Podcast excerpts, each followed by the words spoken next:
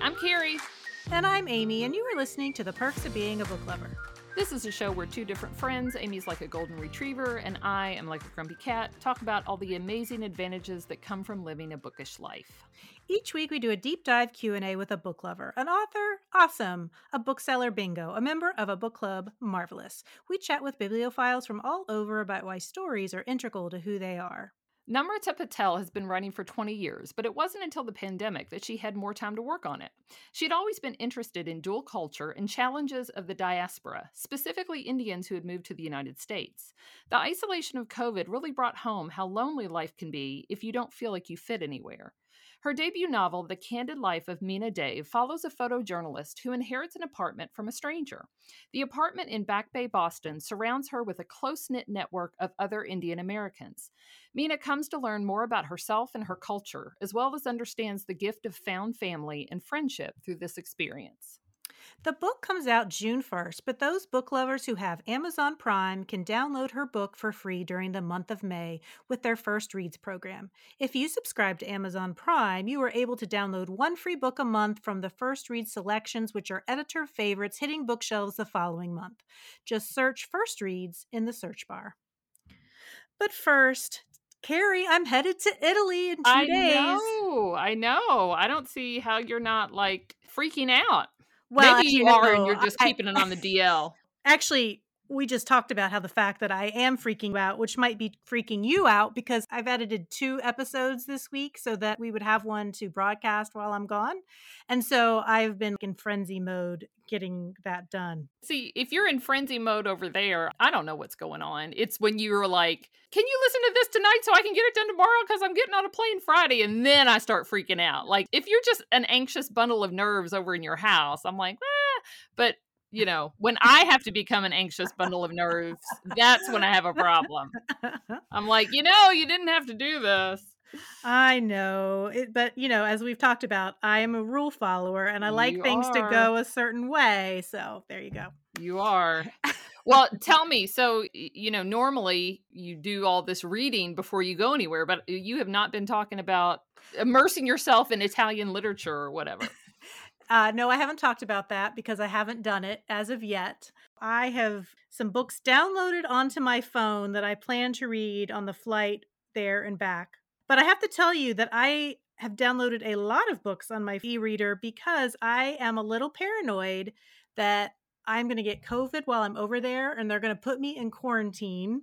And then I'll have to stay there for 10 days. You and I know somebody who just went to Italy, and one of their traveling mates that happened to them and she was stuck in a room for like 10 days and they would bring her food and there was nothing for her to do i am not going to be stuck in that situation i have plenty of books downloaded on my e-reader and i will not be bored all I can say is I really hope that doesn't happen. Eh, you know, for your sake, but mostly for Chris's sake. I That would be really sad. that would be oh I cannot imagine being stuck in a little room with you and you not being able to get out or go anywhere or do anything and you just have to sit there. well i would tell him to go ahead and just just leave me it's not a big deal you know how we do that you know, we're Yeah. like you better not go without me no i really would right. i really would want him to go ahead Right, right. but I've been really searching because I Googled books set in Italy and a lot of them I'd already read and I don't Mm. really want to reread them. So I You ever finish a room with a view? I know we've mentioned this before. I may throw that in my bag. I don't know. We'll see. It is in Well, wait a minute. I don't think you have it anymore. I think you gave me my copy back. Do you have your own copy? Or I could Oh, get it from the library if I really wanted to. Okay. But there is a book recently that came out. It's a new release called Six Days in Rome by Fr- Francesca Giacco. I think I said that right. And that sounds like something that I would like. It's apparently it's not very plot driven. It's very character driven and hmm. scene scenery. You know, that sounds pretty good. And then I just downloaded one and I might not end up reading this, but it sounded kind of cute. It's called the My Italian Bulldozer Mhm. by Alexander McCall Smith. He's the one who wrote the number one ladies detective agency. He has lots of different series, but they're all sort of light and feel good. And so I may try that one out. As you can see, I don't have a lot of deep, deep literature that I'm taking. I want light and fluffy, Well, something to make me feel good. Yep. That's okay. Well, and I also looked on the Strong Sense of Place website. You know, we interviewed Mel Joulwan. Each episode, they feature a different place. And I thought, oh, I'm going to get some book recommendations from there. So I went on their website to look. They've not done Italy yet. Oh, I well. know. I know. Mel, you all need to do Italy. You needed to help me with this trip. Too late. Now Too you'll late. read books and they'll have to contact Yep. you. This is this is an exciting trip. I hope you don't get COVID. I hope that you have a wonderful time and that you are so busy seeing Italy that you you don't even have a moment's chance to read. well, I guess that'd be nice, but I think I'd feel weird if I didn't read it all. I think I still need to read a little bit. Okay. Rule follower. But for our listeners, we will have a rebroadcast next week, but then we'll be back the following week with a brand new episode. So I think we should dig into Namrata's episode. She was a ton of fun. Namrata, thank you so much for joining us today. Thanks so much for having me. I'm so excited. Namrata, when I read your book, I finished it and I was so excited. I texted Carrie, this book was so, so good. So I can't wait to talk to you about it. This is your debut novel, The Candid Life of Meena Dave. Can you just give our listeners the elevator pitch, you know, a little summary of just what your book's about? Yeah, it's about a nomadic photojournalist who really doesn't have a family of any sort or a lot of connections. And she suddenly inherits an apartment in a brownstone in Back Bay, Boston. And uh, the story is really about her figuring out why she was the one who received this and what her connection to the building is. And it's a story about found family and friendships and really understanding that relationships are a two way street. So I'm glad you enjoyed it. It's really, really uh, exhilarating to know that it's out in the world and people are starting to read it.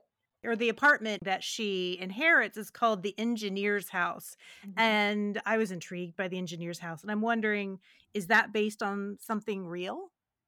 No, it was a conceit. So I do a lot of research and reading on dual culture identities and diaspora. And, you know, I did it in grad school and then I keep up with it. And I came across this article about 100 Gujaratis who came to MIT between 1920 and 1940, right before the partition, to learn how to rebuild India after, after the Raj left and they purposely chose MIT versus going to study in the UK because I'm making some assumptions, but they wanted to not learn from the British way. Yeah. Mhm. So I, I came across this and I thought this was a part of my history. I'm Gujarati that I never knew. And I talked to my parents and they were like, yeah, of course we knew that. And I'm like, okay, but nobody told me. and I live in Boston. I walk the streets. I've been back and forth to MIT countless times. I just couldn't wrap my head around it. And then the pandemic struck and you know our world just got really really small. And i started thinking about community. I think all of us did right? Like because we define community in such a broad way that all of a sudden like it was just who was at hand or who was accessible or who you made time for because time became this weird thing. Mhm. and the character of Meena came across my creative mind and I wanted to connect the two. So I used the fictional conceit of the engineer's house because I was like it would have been really hard for them. Not necessarily the language because of the Raj they spoke English but the culture right? They didn't see people like themselves. They didn't have access to Indian spices or food. And you know and if it was turned over every 2 or 4 years what if a few stayed just as a way to give the people that were coming in and out a base, a mm-hmm. sense of like place for them in the duration. So then the conceit became the engineer's house that those five families that were the f- original hosts then built families and stayed. And then I got to explore like third diaspora of assimilation and what that would be like. The engineer's house is, is my favorite too. I wish it was real but it was also I came to this country when I was eight, and one of the first apartment buildings we lived in Hoboken before Hoboken became super priced out for immigrants. We lived in a building where there were other Indian families, and we lived in communal ways because our neighbors watched us after school if our parents were gone. Uh, or working. You know, one time as a bratty teenager, I ran away from home and went upstairs to my uncle's house. Like that's where I ran away to. So we have this like collectivist way of living. And so I wanted to fuse some of that in there as well. I had read somewhere that you had based a little bit of it on, you know, the the group of uh, Indian students who had come over to MIT back in the 1930s and 40s, which is a lot earlier than I think most Americans think about a wave of Indian immigrants coming. People think of that in like the 60s and 70s. And so I just wasn't sure about the engineer's house itself. One right. of the things was also this idea of putting it in Back Bay specifically which is a very white space. Mm-hmm. And I wanted to locate it there because the people that were coming in and out in the 20s and 30s would have been in majority white spaces. And this is where they would have wound up because Boston was a different city back then. And so now it's not really known for like diversity, that area. Uh, it's not white, but it's like upscale, right? Mm. And sometimes all of the perceptions that come with it. So while this was a wealthy family, I really wanted to locate them in that space where it could have been in other more diverse parts of Boston, but that was a location I wanted to choose. And Marlborough Street is in real life one of my favorite streets in Boston. And I'm like, if I'm going to write this book, I'm going to put this house on my favorite street in Boston, which is just a gorgeous rows of Victorian houses and these ornate doors and gardens and balconies. It's just amazing. So you talked as if that you wrote this during the pandemic. Is that accurate? Yes, I did. oh my gosh. So what was that process for you and and did the ideas did those just sort of come when the pandemic happened and you had time to kill or had had the seeds dropped long before? Yeah, I'm a muller, so I need to have something germinating in my head for a while. Mm-hmm. and then it starts gelling in my head. So i'd say that process of reading that article wanting to do something hearing Meena's voice in my head figuring out a little bit of the story just in my head i just start with questions. I was mulling and then the pandemic hit and some of the questions became reframed. All the questions that i was mulling were around like what does community look like? What does mm-hmm. belonging look like? What does family look like? What if you're lonely or what if you're just uh, your job is out in the world and you don't have that place to land? And that's what really started it. And I mm-hmm. think it was that confinement that helped me think through the story about her being out in the world and then yanking her out of that and putting her in a confined space, which was this house and this conceit of inheriting it and having to live there. Uh, you know, most writers that we talk to, usually, at least until they have several books under their belts, they have their day job. So, was that the case with you that you were, you know, had your day job and you were juggling other things in addition to writing? Talk to us a little bit about that. Yes. So I work in education equity and I, I've was working in another nonprofit organization at the time. I've since changed roles, but I didn't have a commute. And usually the commute and the day job, and then the after commute, and then taking care of yourself uh, or meeting friends or doing all these things took up way more time, and writing was reserved for the weekends. And in this sense, the time where I would be doing other things besides working became a lot more. Started putting it down, and then I'm useless after 3 p.m. So I would get up at five. oh my gosh. Write from, you know, six to eight before I started working. And and that's really how it came about. was, wow. Thanks for the time, but really not no thank you pandemic. Right. Right. right. You got a book out of it though, so that's pretty cool because we were all drinking or er, you know like a lot more than that's what we were doing when I say I'm useless after 3 p.m., that's what I turn to. gotcha. Gotcha. you know, you got the book done. What, what did it look like to get it published? Yeah, so I've been writing, as you said, a lot of writers have multiple books under their belt. I've been writing, you know, for 20 odd years. Mostly it was an uphill battle because years ago you had very few Indian American authors, right? Mm-hmm. And a lot of them were telling immigrant stories versus like hyphenated life stories. Mm-hmm. So I, I would collect rejections. I would have story ideas. I wrote like one really awful memoir, which like you're 20 something. Why would you need a memoir, right? but it was this uh, just an exercise in constantly uh, writing. And then once I started taking the craft seriously and classes with Grub Street, Gotham Writers Workshop, other classes just ad hoc, I met other writers, started building my network and community continued to improve on the craft and then i few i had a lot of misses and then i signed with uh, sarah younger. And at that time because of my network and because of the industry it was like oh rom-coms are a thing so you should write a rom-com right? So i wrote one rom-com it didn't sell. I wrote another rom-com it didn't sell mostly because they're good books but i didn't really find my voice. I have a writing voice, but what my author voice was. And in this last book, everything sort of came together and I really got to write the story I wanted to tell and talk about the things I wanted to talk about and really felt like I'd learned and become comfortable in this type of writing of hyphenated lives themes but in a more lighter way versus like dark and yeah, this process then, you know, took it out. Lake Union was like, yeah, let's do this. And here we are.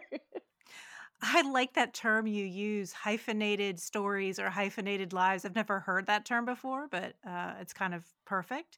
But I want to ask you because you say that your writing examines Indian American diaspora and dual cultural identities. So just explain a little bit what that means after college you start thinking like well where do you fit right i'm indian in my house and my family and my community but as soon as i step outside i'm american i sound american. I enjoy a good steak. I have assimilated. And so i was trying to figure out what this duality meant for me. And you know we're all like thinking about our place and our sense of home and what that means. So i turned to academic things and I started reading literature around diaspora and particularly Indian American. And then when I was in grad school, I decided to do my thesis on uh, how we craft dual cultural identities using consumption. So the jewelry I'm wearing, the, the clothes, the signifiers of my multiple identities that are I'm surrounded by.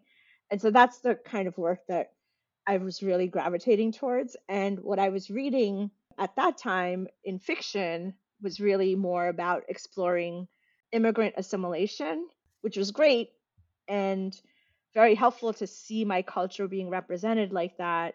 Like Chitra Divakaruni, she was one of the first Indian writers that I read. And I was like, oh my God, somebody like us has a book in English, you know? so I just started tinkering and I really just always wanted to write about us in our lives that were from a lens of assimilation or first and second or third diaspora assimilation, which is just takes different forms, like the way my parents are assimilated versus the way my nieces and nephews will be mm-hmm. assimilated, right? Because you just continue this process of coming together as part of whatever this culture we create, whether we say majority culture or minority culture, we're just co creating all the time. Well, what's interesting is that in this book, Meena, your main character, was adopted as a baby by a white family.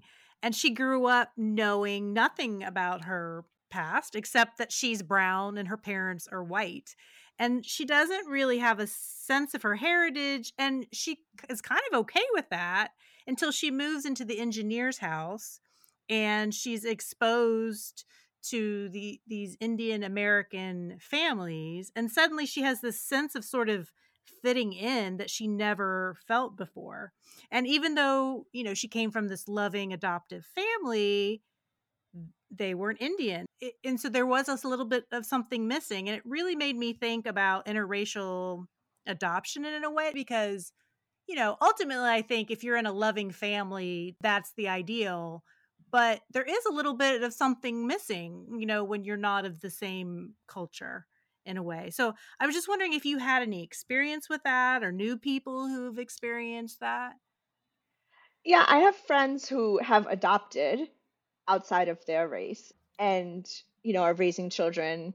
A friend of mine has a daughter from China I, another friend, the son from Guatemala, and raising them to also have a little bit of that cultural identity, even though they don't share it, mm-hmm. by keeping their birth names as their middle name, by enrolling them in school and things like that. But if 20 or so years ago, it wasn't like that. And I have a, a former colleague who was Indian who was adopted by a white family, and she didn't really have any connection to that self.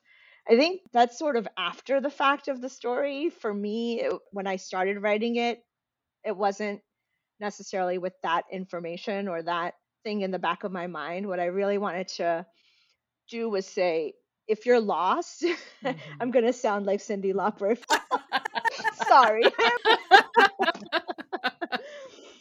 but if she was lost and she she just didn't know who she was and identity and like knowing your sense of who you are is so important to us that if you don't have a way of knowing, you just accept and you still find joy in life. Mm-hmm. And then if you're given the opportunity to know, how would you sort of handle that? I think the previous co- conversation we just had really helped me think about that. I hadn't thought about it from my own experience, but that investigation of like, where do I fit? Mm-hmm. Even though I knew both of my identities, I just you code switch or you toggle back and forth depending on what's relevant or what's needed and until you realize like hey i can exist in both spaces it just takes a long process mm-hmm. or at least it did for me i don't want to speak for other people and i don't know if you did this on purpose but when i was reading the book my husband said the candid life of meena dave and i said no i think it's dave because she's with a white family and it and i think her family in the book is Irish American. Mm-hmm. So it would be Dave, but there is I think an Indian name that's Dave. Is that yes. is that accurate? So were yes. you going for that sort of double meaning there where she, you know, she has this white past but also this Indian heritage? Yes, because it was a quirky or you could say very like affected way of writing and editors and and audiobook narrators are probably not happy with me about that. But uh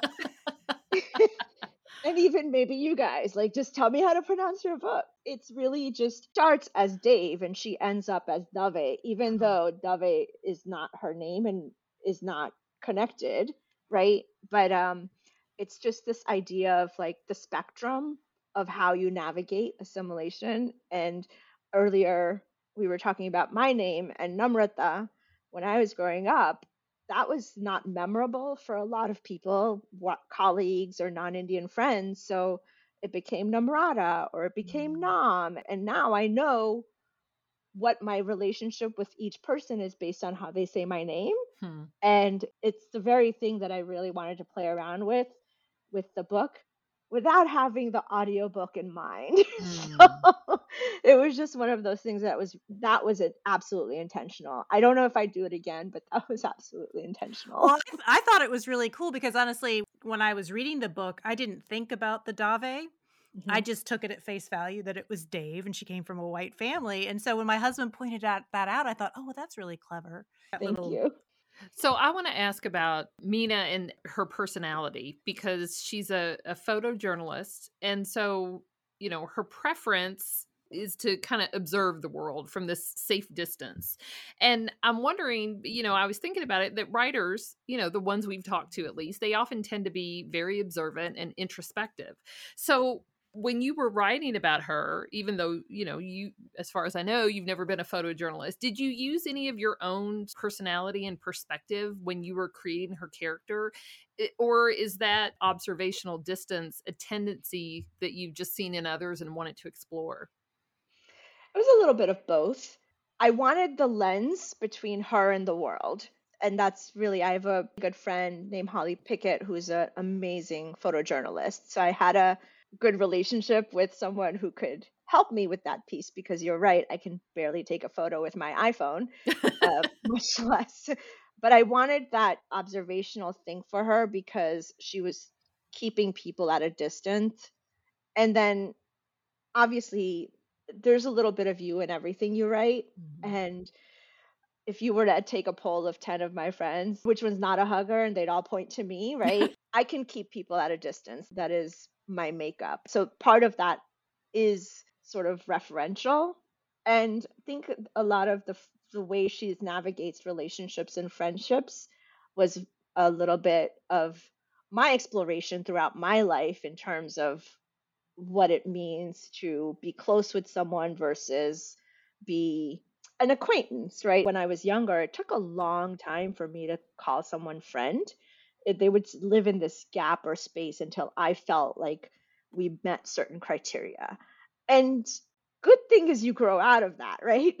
and I think part of the pandemic exploration, we all probably did it in some way, shape, or form uh, about who we are and how we're navigating this. Was what does it mean to have these deeper relationships, even if you're not necessarily daily connected to people? Yeah, I think the pandemic, uh, at least for me, you know, it sort of made me consider who are the essential people? Who are the people that if I don't hear from them, it's not going to feel normal a lot of our friendships changed. Some that were distant became closer for me, and some that were close became distant. And I think that's just how we all sort of navigated these past three years or are still navigating. Right. I want to get to that whole thing about friendship in a minute because that's an integral part of this book. But I think first we need to talk a little bit about the aunties.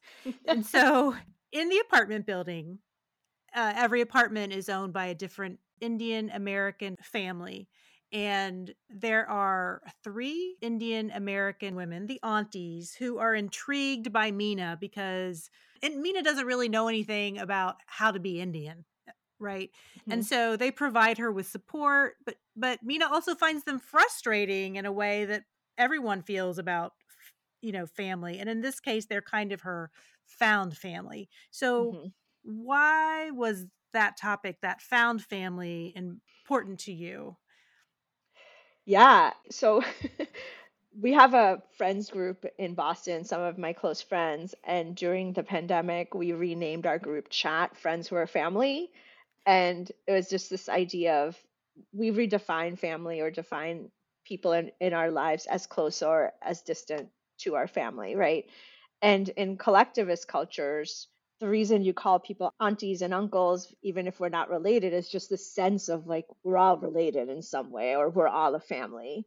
And I really wanted to get that in the book was this idea of like communal living isn't just their neighbors or their friends.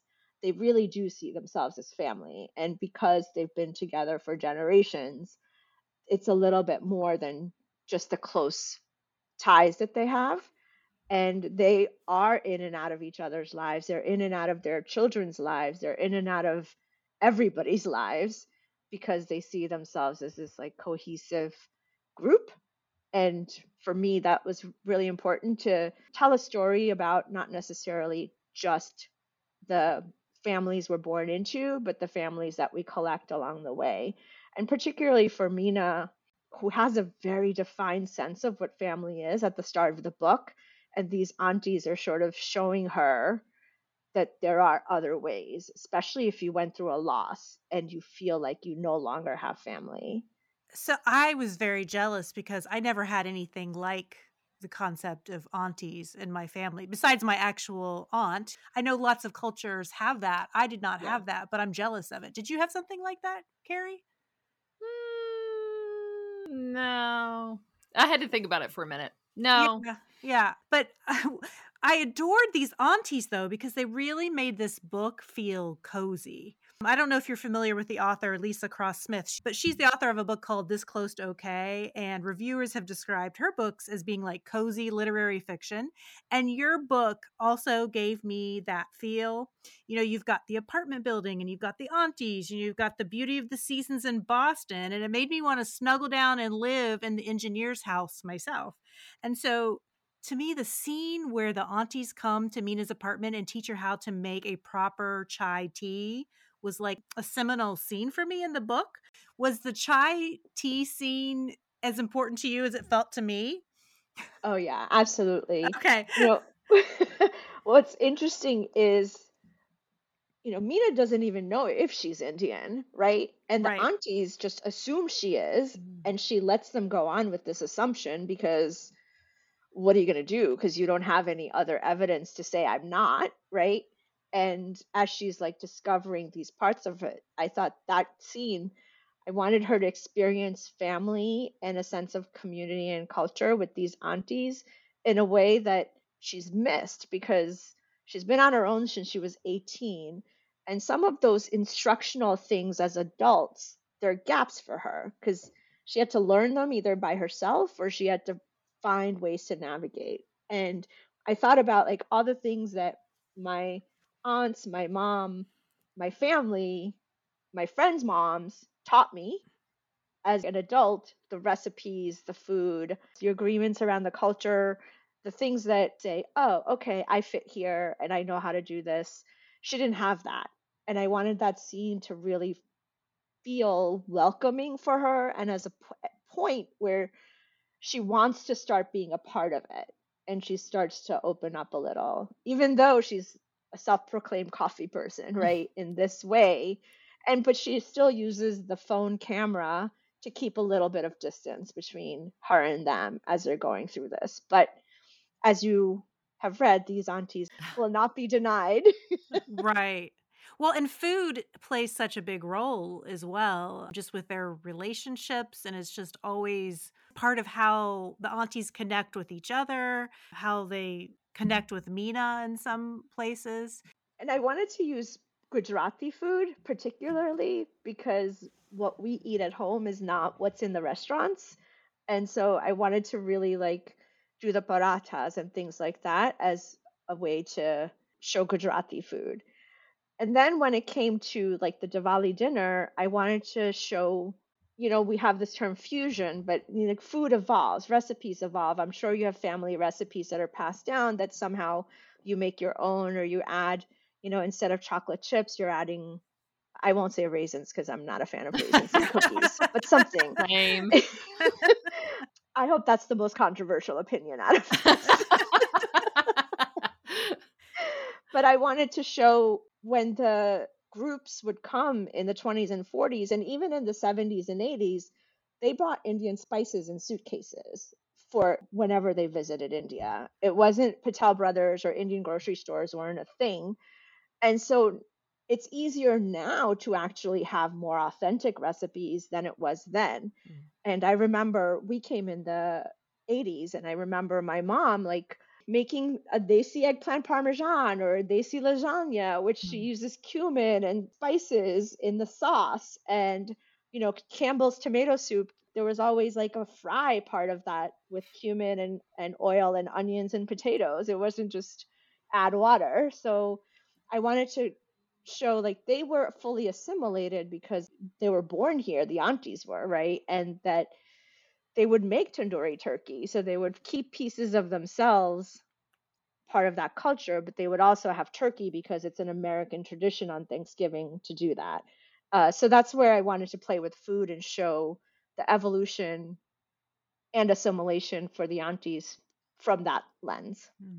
When you first started writing, did you focus more your writing on the family connection as far as Meena and her family, or did you focus on the friendships? Or maybe you did both at the same time and, and it was a simultaneous process. You know eh, if i think about it it was really the family. Mm. it was what i wanted to explore or what i was exploring was what is this family?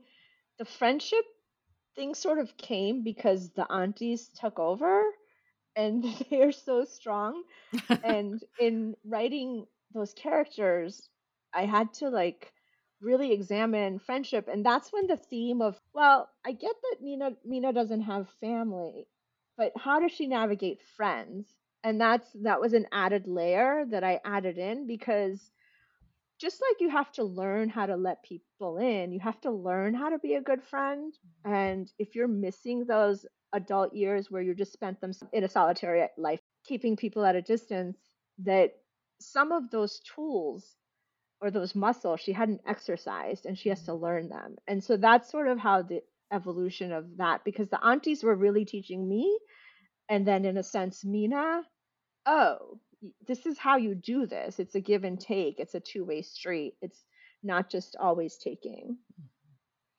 Well, the aunties I think could give anyone friendship goals because they have a, such a close knit relationship but they're all a bit flawed and they aren't perfect and their friendships aren't perfect and there are parts in the book where you see some of their their rocky times with the friendship but still they never contemplate not being friends and the aunties their each of their personalities is uh, so strong and one in particular can be you know, definitely unlikable at times. So, as a writer, how do you balance making your characters relatable and realistic versus likable?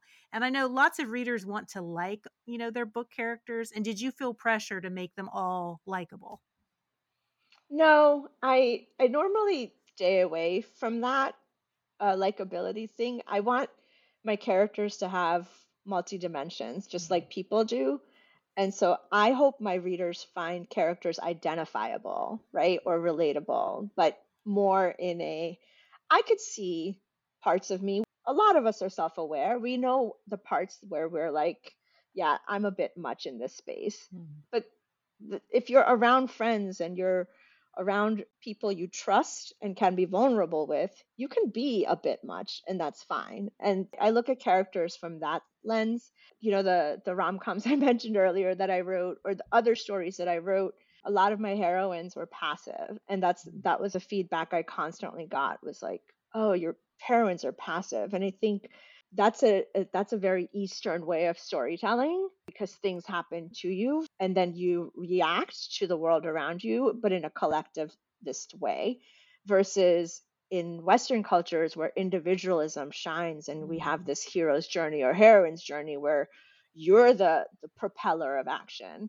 And so even in this i wanted to have that sense of she's both right? When she mm-hmm. has to take charge she takes charge and when she wants to move forward she moves forward but as you said earlier, she's also an observer and she does let things happen.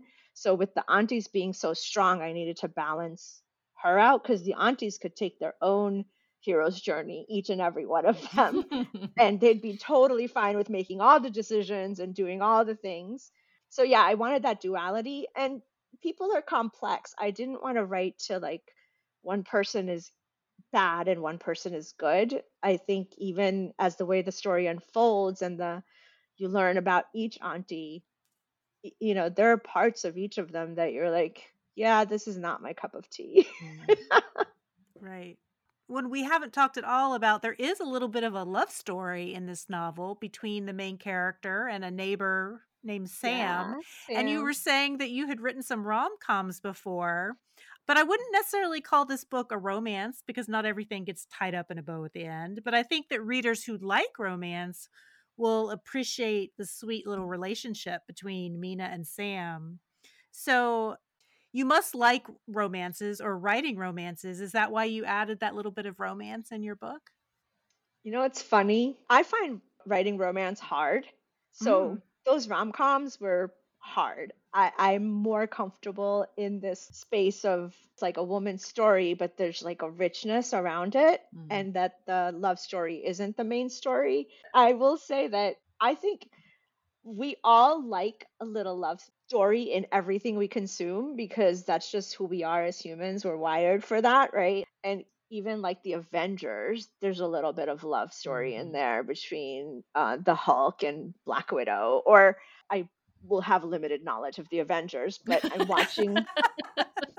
and the stories that I do like and I read uh, have a little bit of romance. And I wanted this book to also feel good, right? When you finish it, you want to feel good. And yeah, there are ex- themes that are explored, but I also, because we were coming through or going through, or maybe still are, what we're going through, to feel like at the end of it, you're like a little bit satisfied and a little bit happy you know?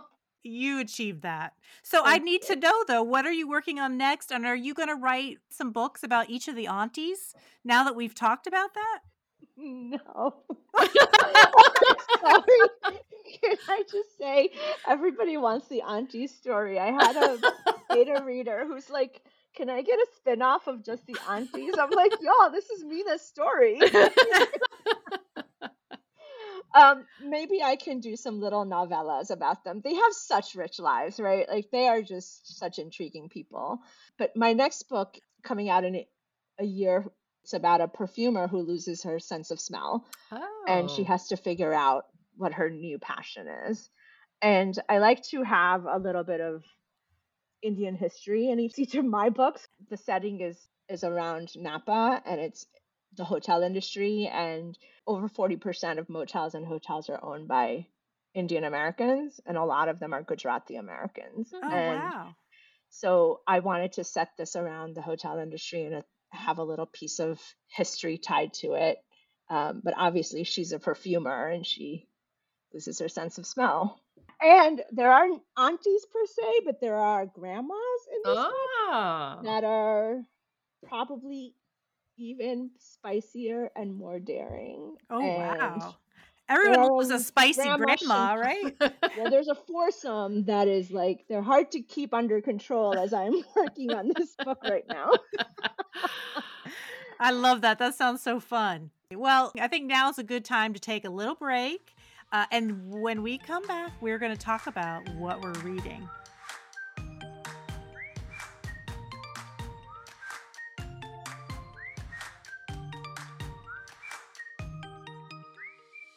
We are back with Namrata and we're going to talk about what we're reading. So, Carrie, are you in audiobook mode? Are you in physical book mode? Actually, right now I'm in like all the modes. I'm listening to an audiobook, I've got a book on Kindle, and I've got a book that's paper. So I, I'm doing all of it simultaneously. The book I'm going to talk about, though, I finished not too long ago. It's called Leonard My Life as a Cat by Carlie Sorosiak. And I have a feeling that when we do the end of this year's episode, you know, like our final hurrah, or when we do our, you know, beginning of 2023 and we talk about if one word that would describe our year, I have a feeling it's going to be cat for me. You've had a lot of cat stuff. I going on. know. And I, it's not like I'm intentionally doing that. It's just, I don't know. I think that's what I feel like reading about. Would I- you recommend that book for people who don't like cats? Uh, well, you know, that's hard to say because how much do they not like cats? Let me tell you about the book and then you might be able to judge a little bit better. Leonard is not actually a cat. He's an alien. And so the planet or the space in space that he lives, he, he's kind of like just a ball of energy. But he's always wanted to be a human. And so he thought that he was going to get to be a human and work at a national park and be like a park ranger. And things got mixed up on his way to Earth. And so he became a cat. And he is rescued by a little girl named Olive and her grandmother. He's going to be picked up, right? So he gets this Mhm. small little chance, this small opportunity to be a human. And all of his alien friends are going to pick him up in Yellowstone National Park. But he lands like in Hilton Head, you know, the South Carolina area. And so he has to figure out a way to get to Yellowstone. So it's not really about a cat. It's about an alien, but he's in cat form. And he kind of does have a little bit of that cat ish attitude. The- the thing is, he's sort of trying to figure out how to be a human by observing humans. So mm-hmm. he's watching Olive, and her father was killed when she was very young, and her mother is dating someone who's nice to the mother, but not super nice to Olive. And she's staying with her grandmother, and her grandmother works at an aquarium and has some friends at the aquarium. So Leonard is learning about being a human by watching humans. And I won't tell you what happens, but you know, there's some tension is is he going to return back to space and abandon his cat form? I say this as my cat has her lips on the bottom of the door and is meowing at me because she hears my voice. Or is Leonard going to stay with Olive? So I won't tell you what happens. You'll have to listen to the book. But anyway, it was fast. It was about a cat. If you like cats, you'll enjoy it. And if you don't like cats, you can say, well, it's not really about a cat, it's about an alien. So It sounds like the movie E.T. I was bit. just thinking that. I was like, E.T. meets Sabrina the witch- witch with the talking cat. Like, it was not really a cat. yeah, So, how would you categorize it? it's a book for, I would say, starting at fourth grade and on up. Okay. And honestly, the reason I picked it is because when I was looking for audiobooks, the cover of the book is a cat with a space background. So it looks like the cat is flying through space and he has these crazy like sunglasses on. And it has the name Leonard in really big letters on the front. So that's why I chose it. Leonard, in my life as a cat. Well, it sounds it sounds cute. Yeah, it was. sounds It was fun. Namrata, what have you been reading? Nothing as interesting as Leonard the cat, I will say. Or maybe differently interesting. I'm doing a lot of research for my upcoming books. I've been just knee deep in perfume books, chemistry books, but I read a lot of nonfiction. So Chuck Klosterman's new essays, the 90s. I think it's out, but I read an arc of that and it was just put me back in that space of the 90s and what we were all doing and how we all sort of have evolved from there. Was there a chapter about grunge? Oh, please. There were like three essays about grunge and Gen X and all of that. I've read a lot of Chuck Klosterman. He's hit or miss, but I do like the way he sort of intersects music and pop culture together. So he talks about Gen X, he talks about MTV, he talks about grunge, he talks about the what was the political landscape around that. But mostly it was around 90s kids and this like indifference and how like this is that Gen X generation that doesn't often get talked about and he like dissects why because millennials are talked about and obviously Gen Z is talked about but uh it's really an interesting grouping of essays some of them are I will say skippable but there are a couple that just really hit home and you're like yep I was there and Oh, I get it that I've already put put that on my if you were Goodreads a teenager TBR. in the 90s or early 20s Yeah. this is for you yep, yep. MTV, yep. Grunge, yep. I'm gonna have to check out that book. And Yeah. Amy, maybe you need to because you're still trying to finish the Dave Grohl book. no, right? no, I finished it. you I finished, it. Okay, Yeah. okay. Yeah. I was a did. good book It Oh, was a good book. I did not really listen to much grunge in the 90s. mhm. And I know I must be an anomaly, but I I mean I listened to a little bit of Nirvana. I didn't really listen to any Foo Fighters. And after listening to Dave Grohl's uh, memoir, I am like obsessed with him now. And now I'm listening to the Foo Fighters. So there you go.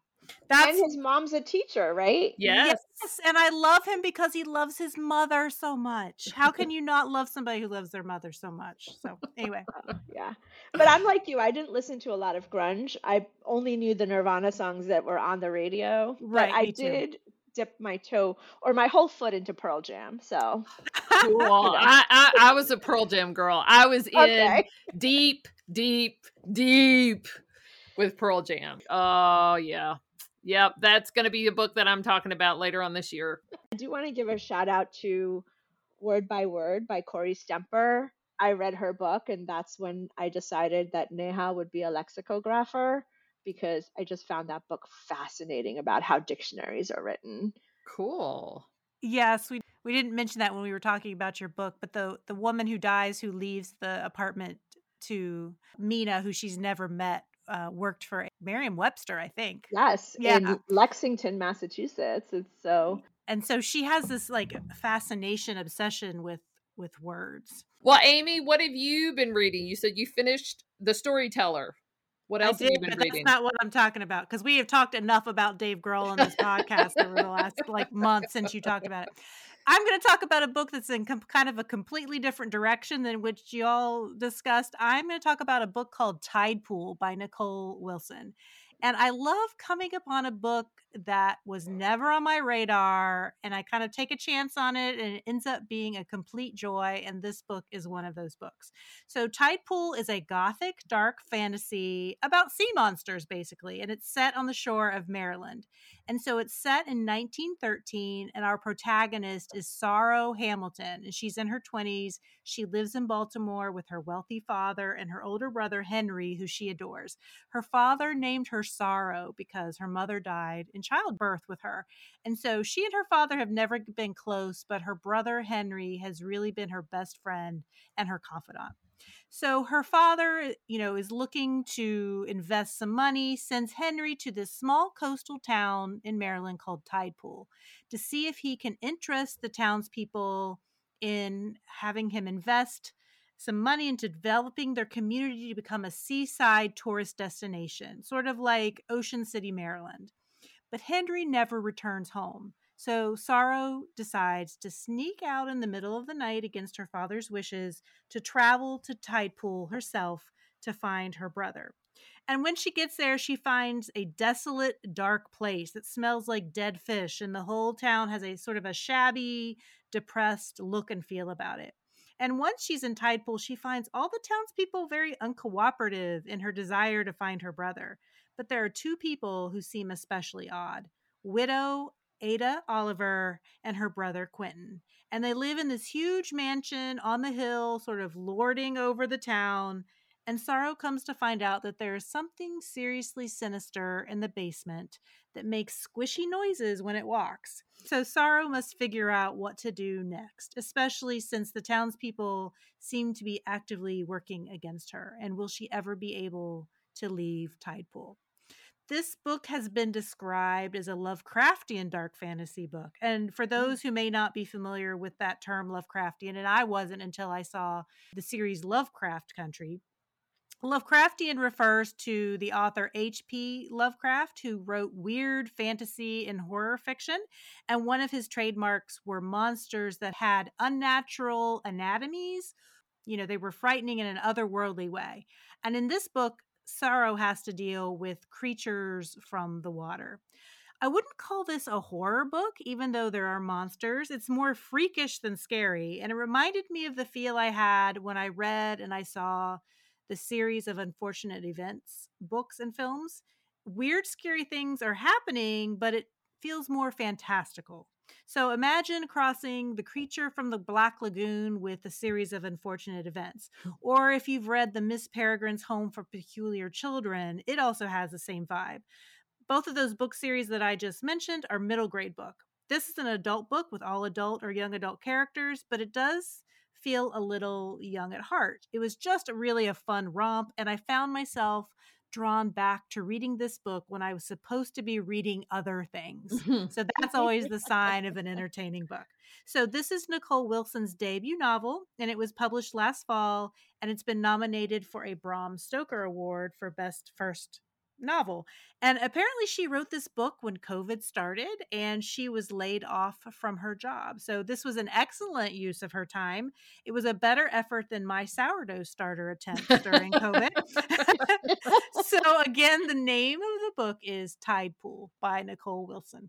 Cool. That sounds really good. I wrote that down. I that's not a genre I read, but when you said Lovecraftian, I'm like, now I'm intrigued. Yeah, yeah. I know. I, I don't know. It was just fun. Very good. I've added multiple books to my list now. So thanks to both of you. We're going to take another quick break. And when we come back, Namrata is going to answer her three in the third degree.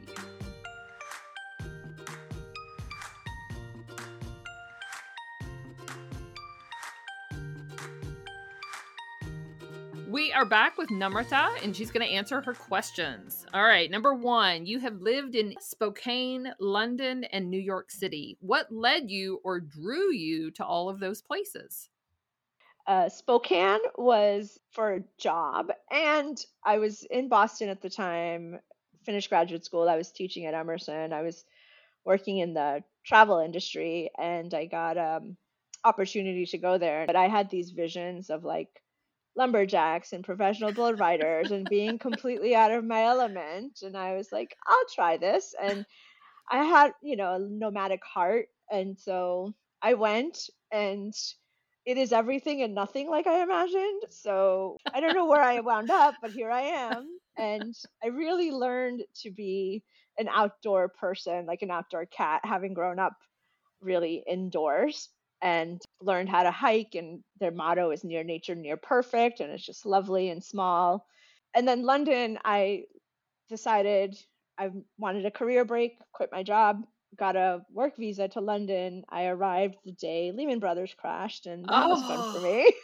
Oh. So i took a bit of a career break did some consulting and then came back to New York for another work thing and then I moved back to Boston. But I I like the idea of discovering something or doing something new or different and I don't know about you all but how you plan travel. Like I don't plan travel. I just show up and I just like to be and then I figure out what I need to do. I usually have to have a place to stay because that's important for safety and other things. But otherwise, I just loved having the opportunity to live in different places and just being.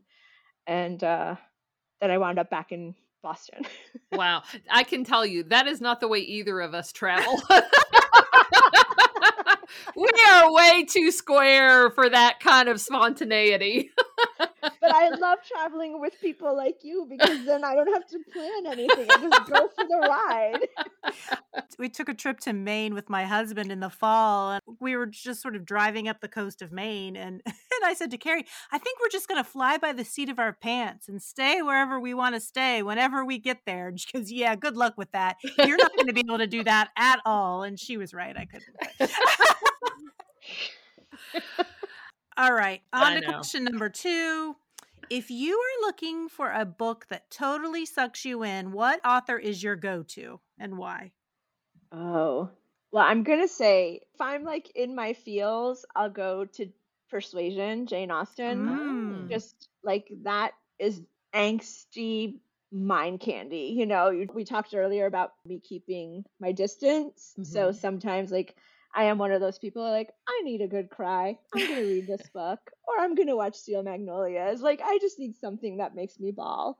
So that's the one that like I'll go to. And uh, she hasn't written anything in a long time, but just a couple of weeks ago, I picked it up. Julie James, who used to write these like FBI series, they're just like quippy banter, and that's fun for me. Mm-hmm. But if honestly, if you talked about like curling up on the couch with a blanket, that's persuasion for me. Oh, that's awesome. That's very cool. That's my favorite of her books. Mine too. Mine too. All right, last question. So now that we know what an adventurous traveler you are, you have climbed Mount Kilimanjaro. Why did you decide to take that on? And what was the hardest part of climbing that you didn't anticipate? Okay, so this is one place you do have to plan. Like you can't just show up.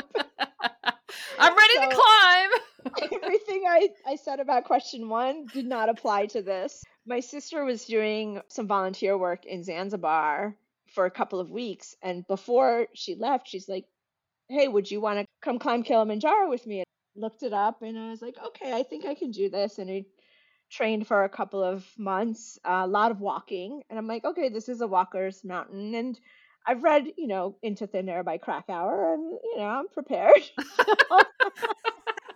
I love that. I read. I read this book. I'm prepared. Spoken like a true book lover.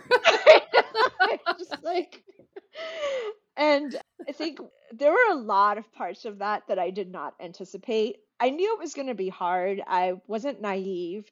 I know oxygen deprivation, but for me, two things happened. One was I didn't realize like how altitude would affect me. Fortunately, I didn't have altitude sickness. What I did was lose my appetite. And oh. I couldn't eat, and our guides had to force me to have Cadbury. When in your life is someone forcing you to eat chocolate and oh watermelon and pineapple? But that's what happened. And so I didn't have a lot of energy, and I got hurt. And I got hurt in the the most uneventful way. I went to use the restroom tent and I tripped on a rock and I thought I sprained an ankle. So I just kept my boot on for the whole time, but I was weaker and I was hurt. So I had to climb most of it with just my guide and me, and my sister and the rest of the group were just at a different pace. Oh, wow. And um, I had to get to camp by cutoff, like by dark.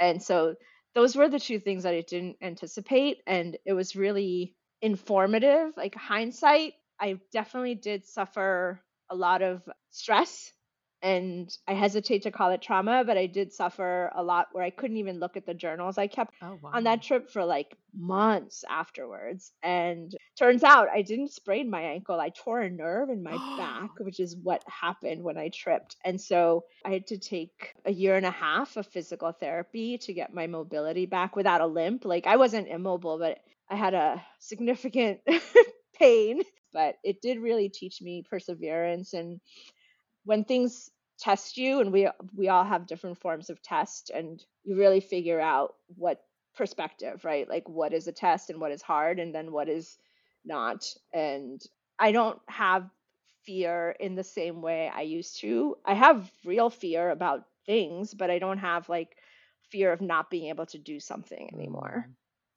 Wow. I mean, that sounds like a a story there too. So when you finish the the book about the grandmothers and the perfumer, I think you need to work on number 3. Yeah, maybe. I Oh don't know if. I'm ready to revisit that space still. Wow. Namrata, it has been a real treat talking with you. You're a fascinating person. If the book wasn't enough, you're just a fascinating person. Thanks so much for sharing your evening with us. Thank you so much. I really enjoyed talking to both of you, and I can't wait to listen to all of your other episodes. Uh, You can find Namrata Patel on Instagram at Namrata Patel Author, on Twitter at Nam Patel, or on her author website, nampatel.com. Thanks for joining us this week. Follow us on Facebook at The Perks of Being a Book Lover or on Instagram at Perks of Being a Book Lover Pod to see what we're up to. For show notes for any episode, go to our website at www.perksofbeingabooklover.com. Finally, a huge thank you to Forward Radio 106.5 FM, a grassroots community radio station in Louisville, Kentucky. You can find our show there, live or in archives, at forwardradio.org.